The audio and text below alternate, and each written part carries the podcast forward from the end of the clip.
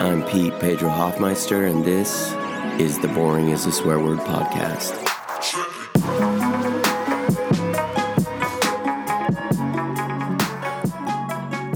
All right, on deck for today, we have these segments. First, people who hate my writing. Second, a ridiculous true story. Third, the best thing I've read this week. Fourth, the segment I'm going to call Geeking Out. Fifth, we're going to have journalists y gente loca. Y finalmente, a message from my dog.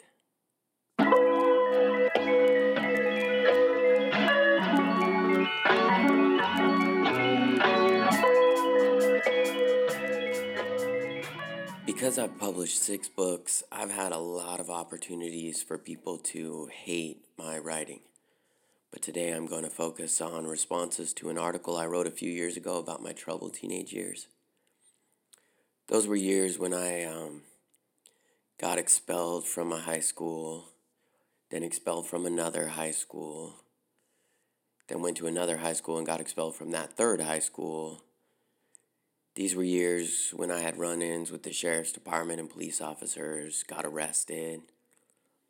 I used to carry a 40 caliber pistol. I dealt drugs, robbed stores, got in fights in parking lots in the middle of the night, you know, stuff like that. I was basically um, like the world's best teenager. And to be honest, lately I've been wishing that there was someone special like that for my teenage daughters to date.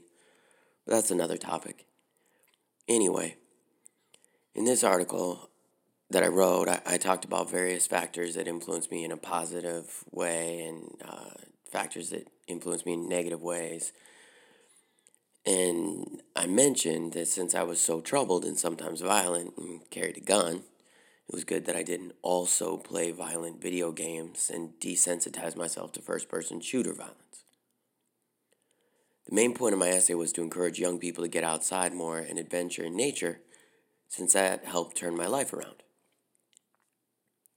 Everything with the article was going fine, but then the Sandy Hook parents reposted it, and then the New York Post picked it up, and then it was all over Facebook the article went viral. There were millions of readers. I ended up getting more than 5,000 comments online, which was really cool for me, like good exposure.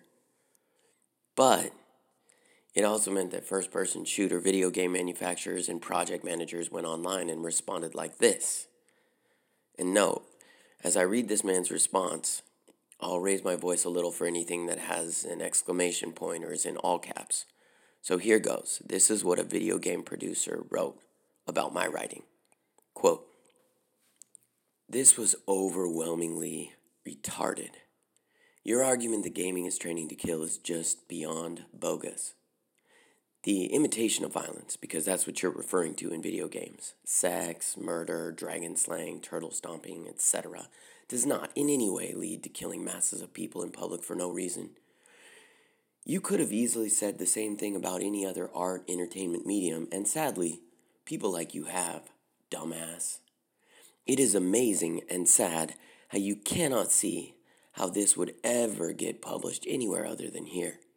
Media, though an influence on people, that effect, BTW, which is determined by how much an individual applies their own critical thinking to what they're told, can never make anyone kill people, ever, ever. It's infuriating that I have to even explain this to someone who is, quote unquote, a teacher. So, pretty please, my stupid, stupid friend, do not be a part of the wave that is trying to suck us all backwards into the Stone Age because you think you have a grasp on what it is to be a sick kid. You were and are one and still don't get it. Okay, that's the end of his uh, review of my writing. And that seems like a pretty bad review. Like, um, uh, maybe he didn't like my writing very much. But then there was this comment by a person who identified himself as GamerX. GamerX wrote, We should decapitate Hoffmeister and burn his body. End of quote.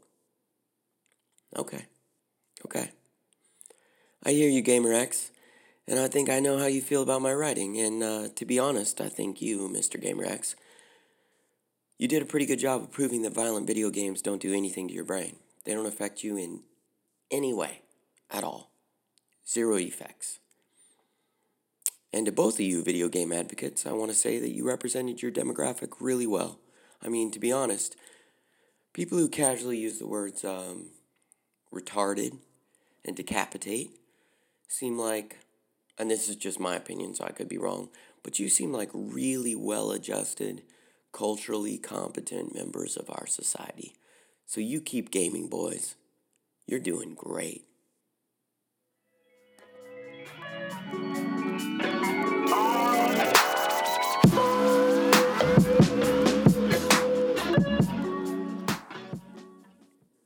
Like I said before, I was expelled from three high schools, and I'll tell those stories in later podcast episodes.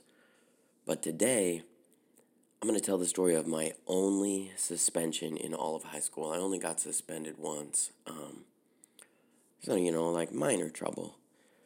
And this was after I went to the Stony Brook School in New York and got expelled, and then uh, lived with a family in Arizona for a month, was out of school, and then went to Tennessee to a reform school and got expelled there. Then I was sent to live with my grandparents in California for the summer. And then I moved back to Eugene. And then I applied for a job at a mortuary. And um, I didn't get the long term job at the mortuary because they liked how I was around dead bodies, but they didn't like the fact that I uh, didn't grow a serious mustache. And they asked me how I felt about mustaches, but that's another story. Um, then I worked at Taco Bell, which was a glorious job. Taco Bell was amazing. And then I went to Marist Catholic High School in Eugene. So I was attending Marist Catholic High School, which was run by priests, Jesuit priests. Father Lopez was the principal. But there was a dean, a dean of discipline named Mr. Reagan. And um, Mr. Reagan's whole job was to just kind of uh, talk to kids who were making, in the school's opinion, bad decisions. And he came up with what the school decided were appropriate punishments. For example, if you were supposed to wear a tie to Mass on Friday and your tie was off center or loose, or you weren't wearing a tie, you got sent to Mr. Reagan, right? And then you would walk in there and Mr. Reagan would say things like, I would like to watch you shave. And you'd say, What? And he'd say, I want to watch you shave. And then he would hand you a single razor with no shaving cream. And then you would dry shave your face in front of him. Because that's not creepy at all. And um, maybe a little bit erotic for him. I'm not sure. I, I'm not inside his head. I wasn't inside his head. Um, but he would come up with punishments like dry shaving. Um, so I had a full schedule of classes except for my last period of the day. I had a free period the last period of the day. And because I would play football after school, I'd have practice. I I couldn't leave campus, you know. I couldn't go home or anything like that. Plus I had to give my little brother a ride, so I would stay at school. And because there was often nothing else to do, I would just go into the art room. And the art teacher was super cool. She would just hand me pencils or charcoal or crayons or a canvas or something. She would just say, you know, make some art, Pete. And so I would make art generally during my free period. So I went into the art class almost every single day, even though that wasn't a class for me. I just went in there for fun because art's cool, and I would, you know, make things out of clay or whatever. Anyway, there was a girl in there um, who I ended up sitting next to a few times and talking to and getting to know, even though I was a new student at the school. And after a while, we got to know each other pretty well. And one day I walked into art class, and this girl said, Hey, you want to do something fun? And I was like, All right. And so she walked out of class, and I followed her, and it wasn't even my class, so it didn't really matter. Anyway, I followed her out of class, and she quickly like snuck to the back of the property. And so I snuck back there with her. I was just following her. And she's like, Wanna swim in the river? And I was like, Okay. So we climbed over the fence and um, hiked down to the river. It wasn't very far. And she was like, You want a skinny dip with me? And I was like, Yeah, sure. I'll, yeah, that sounds good. I mean, we didn't have any swimsuits, so that made a lot of sense, right? Um, we weren't going to swim in our school clothes. So we ended up uh, stripping down. She stripped down. I stripped down. We went swimming. We swam in the river for a while. Yeah, it was pretty fun. And then we got back out we put our clothes on and we climbed back over the fence and we started to sneak back across campus to get back to the end of her art class, right? And um, the teacher saw us. So there was this teacher there. And I think she was smoking, but you know, teachers aren't allowed to smoke on campus, so maybe she wasn't smoking. I'm not really sure, but I'm pretty sure she was smoking a cigarette anyway. Teacher caught us, and she's like, "You guys need to come with me. I saw you climbing back over the fence." And so we are like, "Okay, well, we're caught. I mean, what are we gonna do?" So you know, we walked with this teacher, and she took us to Mr. Reagan's office. So we go into Mr. Reagan's office, this girl and I, and he says, So that teacher caught you sneaking back over the fence. What were you doing off campus? And you know, I'd been in trouble before, and I just decided I'm just going to tell the truth. So I said, We were skinny dipping in the river. Our hair is wet, our clothes are dry. That's what we were doing. And Mr. Reagan looked at the girl, and he looked at me, and he said, You were smoking pot. We were like, What? No, we weren't smoking pot. Look, our, our, our hair's wet, our clothes are dry. We snuck over the fence towards the river. We went to the river. We skinny dipped in the river. We know it's against the rules, going off campus, going in the river, all that kind of stuff, naked, whatever. That's what we were doing. And he looked at us again, the girl, and at me, and he said, No, you're smoking pot.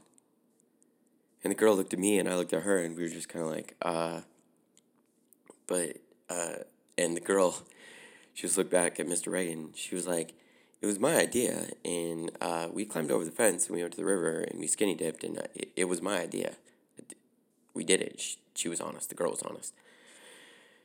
And I'd been honest. Um, Mr. Reagan looked at both of us and he kind of paused for a minute because he was really good at dramatic pauses when you were in trouble. That was one of his things, dramatic pauses. He looked at both of us. And then we got suspended for smoking pot.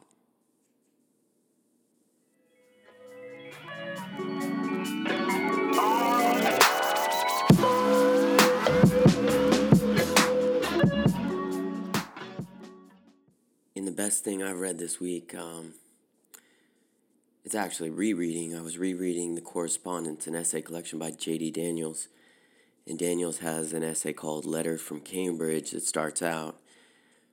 And it's this story about him being a security guard and drinking too much and wanting to be a writer, but not yet being a writer, and instead studying a lot of jujitsu. And I, you know, I related to it as a writer, but also as somebody who used to study mixed martial arts and I wrestled in college. And so Daniels, the author, is in Brazil. And he's training with this Brazilian jiu jitsu instructor. And um, they're kind of training and then talking and then training and then talking. And there's this section right here that I'm going to read.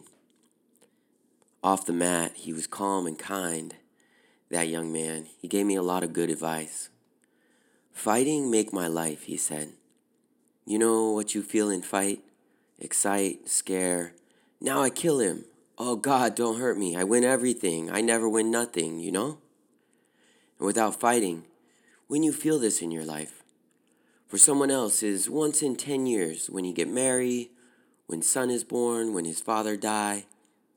Two, three days in life, you feel this. Here, you feel every day fear, happy, anger, strong. Can I do it? No, I can't do it. Yes, I did it. It make you a more major person. Is this right? Major? It make him have his life.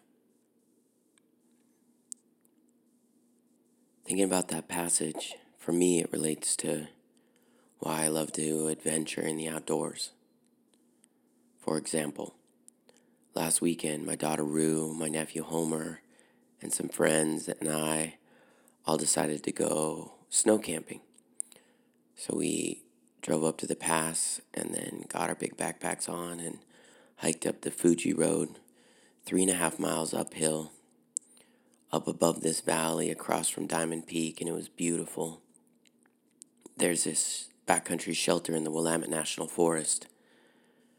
So we were going to hike up there and then stay in the shelter and sleep in the little wooden sleeping loft above the wood stove with that um, southern light and the huge valley in front of us. Gorgeous. But the shelters are first come, first serve. So when we got up there, um, the sleeping loft was already taken. And I kind of got our group together, and not everybody had snow camp before, so I didn't know how people would feel about different options. So I said, okay, um, the shelter's already taken. One thing we could do is we could just hike back down. It's all downhill from here, and we could say, well, that was an awesome snow hike, and we'll come back another time to crash at the shelter. Or we could build shelters out in the snow. We could build wind walls. We could build an igloo. Um, a couple people had a tent. We could we could kind of piece together shelters and we could sleep out there. And it wasn't supposed to snow that night, so some of us could sleep out under the stars as long as we built wind walls. It wouldn't be too cold at night, even in the snow. And I kind of looked at my group and asked what they wanted to do, and everybody was excited to start building. So we built some wind walls and we started to put together an igloo. And eventually, we had a couple people sleep on the floor of the shelter, a couple people in a tent, a couple people in the igloo. My nephew and I, Homer and I, we um, slept out under the stars with some wind walls around us on an outdoor sleeping porch. And Homer cut off green boughs and laid them down, and we put our sleeping pads over so there was insulation from the snow. And earlier, we'd lit a big fire and built a bench out of snow and put some insulation over the top of it so we'd all sat around a nice fire under the stars and it was beautiful but you know it was different than what we thought since we were sleeping out in the snow rather in the shelter and um, we all crashed and about six in the morning homer and i are sleeping there kind of off and on waking up and looking at the sky and suddenly it starts snowing pretty hard on our faces. It didn't snow for too long, but it just snowed hard on us. And Homer and I both started giggling. And in that moment, and in any moment like that, you feel like you really have your life. Like your life is a little more major when you're getting snowed on in the mountains and you're sleeping out under the stars and the clouds.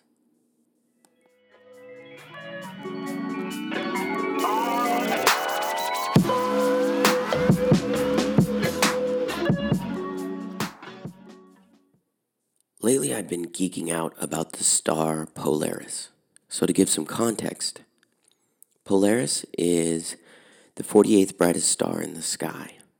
It sits at the end of the handle of the Little Dipper in the constellation Ursa Minor. You can find Polaris by using the guide stars in the Big Dipper, which is part of Ursa Major, or you can use the flat pan technique across the smash W of the constellation Cassiopeia. If you want to double check that Polaris is the star that you think it is, you can consider your latitude. For example, we're almost halfway between the equator and the North Pole where I live, so if I look at a 45 degree angle up in the northern sky, I can double check to see if the star I think is Polaris is actually Polaris. But geeking out about Polaris is actually uh, a little more complicated for me in my head. First, Polaris is always within 0.7 degrees of true north right now. It didn't used to be the North Star thousands of years ago, but right now it's within 0.7 degrees of true north at all times. So the first point that I geek out about is that we're roughly 93 million miles from the sun. So, our orbit around the sun is never more than about 93 million miles away, although right now we're about 91 million miles away at this point in our orbit. But to take an average, we're about 93 million miles away from the sun. Polaris, to our north, in the celestial sphere, is 323 light years away. So that means that it takes 323 years for the light from Polaris to reach Earth. Another way to think about it is that that light was emitted from Polaris 323 years ago, meaning in the year 1697. It's hard to understand uh, time and distance, at least for me. I struggle with that. And um, I can't really conceptualize how far away 323 light years is. But when I think about our orbit around the sun, it allows me to understand just how far that is. So, our orbit around the sun has a diameter of 186 million miles. And as we travel 186 million miles on either side of the sun, 186 million miles, Polaris is still within 0.7 degrees of true north, meaning it is so far to the north of us in the celestial sphere that even as we travel 186 million miles either way on either side of the sun, Polaris is never more than 0.7 degrees from true north. Also, going back, if the light emitted from Polaris is from 1697, that means that we can travel back in time, and we are traveling back in time every time we look at light from stars because we're going back in time. And this is the second thing that I geek out about. Einstein understood that time could be manipulated, time could be warped, time could be bent because of that concept. One, the star's light that we're seeing is actually, is actually from a different time period. Um, Polaris just being one example. The second part relates to Einstein's theory of general relativity. Obviously, the speed of light is constant in a vacuum, except space isn't a vacuum because space is full of enormous objects that have gravitational pulls. So basically, Einstein thought of space and time as a blanket. And this blanket could be stretched. And large objects with enormous gravitational forces could actually bend space time. This was tested, um, I think it was in 1919, when there was a solar eclipse, so that scientists could see stars in the daytime that were very near the sun as the sun passed by. So during the complete eclipse, scientists were able to look at stars and recognize that their positions were actually changed just a little bit. They were warped because of the gravitational influence of the sun. So the light had to actually bend as it came to Earth. It had to bend around the gravitational force of the sun, which means that space time can be bent. And if space time can be bent, that means time can be bent, which means that time, which we think of as a constant, is actually something that can be manipulated.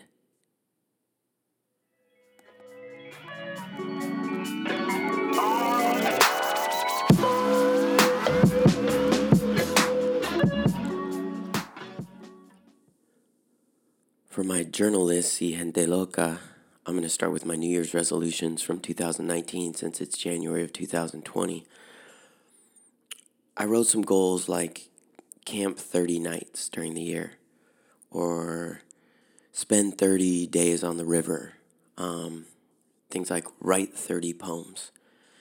And I ended up doing pretty well on my resolutions. Um, for example, it was easy to climb 30 times outside. I rock climbed 73 days outside during 2019. But some other goals were pretty difficult for me. For example, read 30 books. Um, I've never read 30 books in a year. And I know you're not supposed to admit this if you're a writer and a reader, but I'm a really, really slow reader. I struggle with reading pace. I um, don't read quickly at all, ever. Uh, for example, if I'm in a meeting and everybody in the meeting is supposed to read a, a single page and then raise their hand when they're finished, I'll be the last person in the entire meeting to raise his hand, um, always. So I read every single day in 2019, but I struggled to read 30 books. I got to 33, which felt pretty good to me. Um, but I, I had to read a couple of really short books um, just to make it happen. Just, you know, admitting that that's what happened. I read a couple really short books, you know, 120 page books, just so I could say I got above 30. But I read 33 books and I felt pretty good about that. The one goal that I didn't get to this last year was 30 screen Sabbaths. So 24 hours straight without looking at a screen. And I only got 22 of the 30. I mean, I didn't come close to getting 30. And I thought, you know, that says something about me and my addiction to screens and how often I look at screens of any kind. But maybe it also says something about our culture. Um, I guess it's something I got to keep working on. And it's amazing that even though I don't own a cell phone, I've never owned a cell phone, I still only had 22 24 hour periods where I didn't look at a screen. That's kind of crazy. Y por gente loca, um, first, uh, thinking about crazy people, I was driving down 6th Street the other day and I was right in front of the sheriff's department and I stopped at a red light going east on 6th Street and this truck behind me in the lane next to me just kept driving and it drove straight through the red light and all these cars hit their brakes and swerved and honked and the truck just kept driving and then I watched it drive another block and it got to another red light and it just drove straight through that red light too and I don't know what that guy was thinking in that moment where his head was but he was just driving east steadily at 30 miles an hour in his 3,000 pound vehicle no matter what came at him, he was going. And I thought, awesome. the second example of Gente Loca is uh, Rod Stewart, the world famous singer. He's 74 years old. Yesterday he got arrested. He got arrested for simple battery. And I was like, well, what's simple battery mean, right? He punched a security guard in the left rib cage area. Now, I've never been punched by a 74 year old man, so I don't know for certain what that feels like. But I don't think a 74 year old man punching somebody in the left ribcage area is a very effective punch. So I was thinking maybe Rod Stewart, I know he's 74 years old, but maybe Rod Stewart needs to study some jujitsu and become a more effective fighter.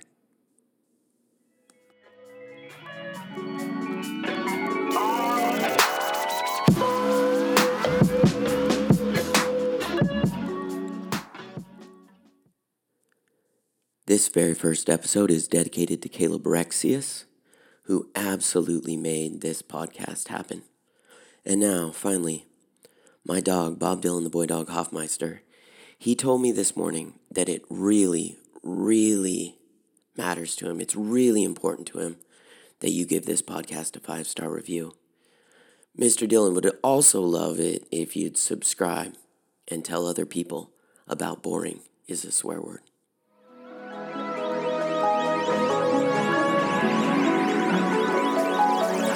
and mine.